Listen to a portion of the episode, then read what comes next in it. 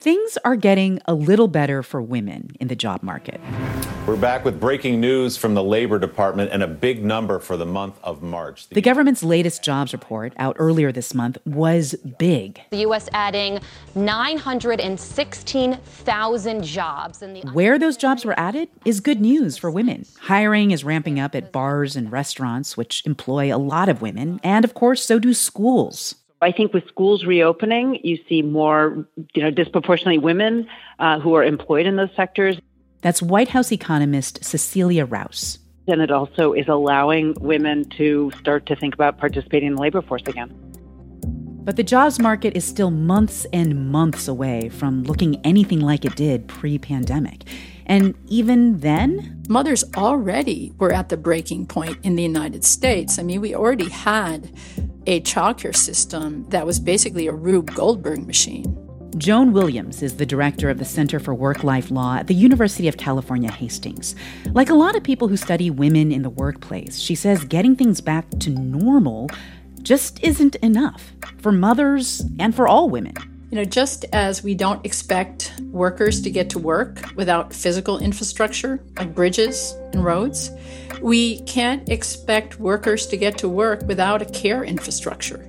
A care infrastructure. Consider this. In less than one year, working women have lost labor force gains that took three decades to accumulate.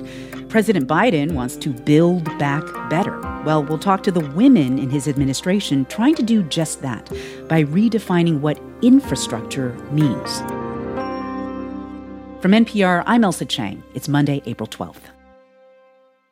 This message comes from NPR sponsor Saatva. If you're in need of a new mattress, consider this. A mattress with two layers of coils, like the Saatva Classic, provides extra comfort and is half the price of retail stores. Visit saatva.com slash NPR. Whether you're looking to discover a new series to binge, find your next great read, or check out that movie everyone's talking about, NPR's Pop Culture Happy Hour podcast is your guide to all things entertainment. Every weekday, we keep pop culture in high spirits. Listen now to the Pop Culture Happy Hour podcast from NPR. It's Consider This from NPR. One way to think about all this is that for the past 40 years, more and more women in America have entered the labor force. That was a huge change. What didn't change? Well, almost everything else. We basically set women up for failure. That's Hannah Rosin, a former host of NPR's Invisibilia and author of The End of Men the mass entry of women into the workforce was not accompanied by some obvious things like help in childcare or help in balancing all these things that have fallen on women to balance without much cultural change or structural change. I mean, about a quarter of women are single mothers. Like, what did, how do we think it's all going to hold together? Rosin isn't just talking about familiar problems like wage stagnation and pay equity. She's talking about the fact that women shoulder the majority of family caregiving responsibilities. That's been true historically and during the pandemic.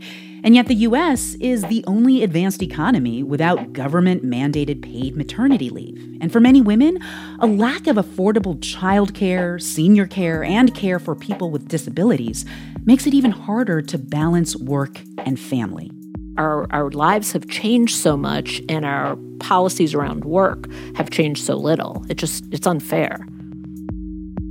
So, the Biden administration is trying to change our policies around work by investing in caregiving as a crucial part of American infrastructure. I spoke to three women in the administration leading that effort Janelle Jones, the chief economist at the Department of Labor, Heather Boushey, a member of the White House Council of Economic Advisers, and Jennifer Klein, co chair of the White House Gender Policy Council. Welcome to all three of you. Thanks so much. Thank you for having us. Thank you. Well, I first want to ask you all how much of a difference do you think it makes when women, including yourselves, are leading economic policy for the country, like right now? Janelle, why don't you start? Yeah, that's a great question. I think it matters who's in the room, whose voices are heard, the experiences that women are bringing that they've had in the labor market. You know, when I show up at work every day, I am bringing with me the Black and Brown women who have helped raise me, who have taught me. Um, I went to school at Spelman. Sorry, I have to say it every time. um, but you know, I am showing up with with the black women whose lives I want to make better through economic policy. So I think that really matters for having folks like us in the room. I'm curious to hear as each of you came up in the workforce, is there a story that comes to mind where you felt held back because of your gender? This is Jen. I can I can jump in. Um, I came to work at this large law firm, and no woman had ever worn pants at the firm. And this is really true. Wait, what year was this? This was 1990. Um, by the way, it, it, was true of all large law firms in New York and probably across the country.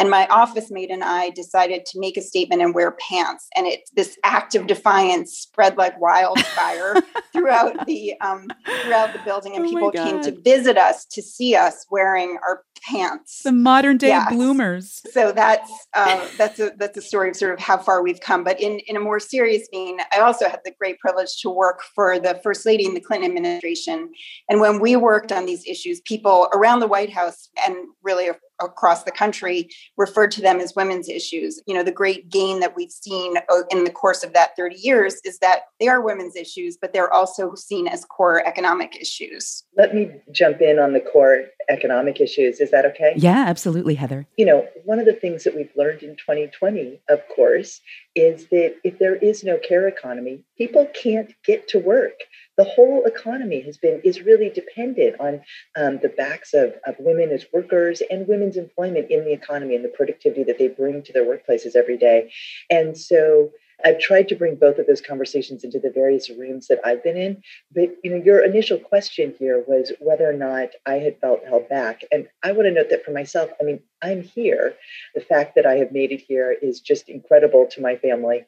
And so I don't feel that I've been held back, but I do feel this really important uh, responsibility to make sure that I'm lifting up the voices of working people from across the country in my work every single day. And I want to follow up on the care economy, but I want to give Janelle, if she'd like, uh, a chance to share a personal story. Yeah, the economic field is one that is predominantly white, predominantly male. Um, and so often I show up in the room and folks ask me if I'm supposed to be somewhere else. Wow. Um, you know, how did I get invited? Black women in this country have always experienced some kind of obstacle to getting to where they need to be. Um, you know, resistance is very much a part of the DNA of Black women in America. And so I really, um, you know, I just, I just push past that. Like I'm here for a reason. I'm here to do some good work. You know, I think, I think we can all on this call speak to the way that um, our work in this field has probably been um, looked down upon at, at points. Well, let me ask you, you know, in President Biden's infrastructure proposal, he has set aside some $400 billion for this so called care economy. That's money for all kinds of caregivers. What do you think? Do you think you would even see a proposal like this if only men were in charge of crafting policy right now? Well, I will start on this one. I hear some laughter. So, ever since um, the president made his announcement about the American Jobs Plan, um, there's been a debate about what counts as infrastructure. I mean, I got to say, it, it makes me laugh a little bit because we know, we know what counts as infrastructure are the things that help people engage in the economy. And the care economy is absolutely foundational to that. These are the kinds of kitchen table issues that families have to deal with each and every day. What kind of child care center their child is in? Can they afford that? Is that a good enough child care center? What are they going to do about, you know, an aging loved one, a mom? And these things are very expensive.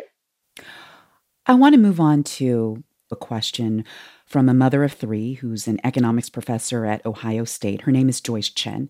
And she had a pretty rough year. She had to sideline a lot of her own research given the demands at home.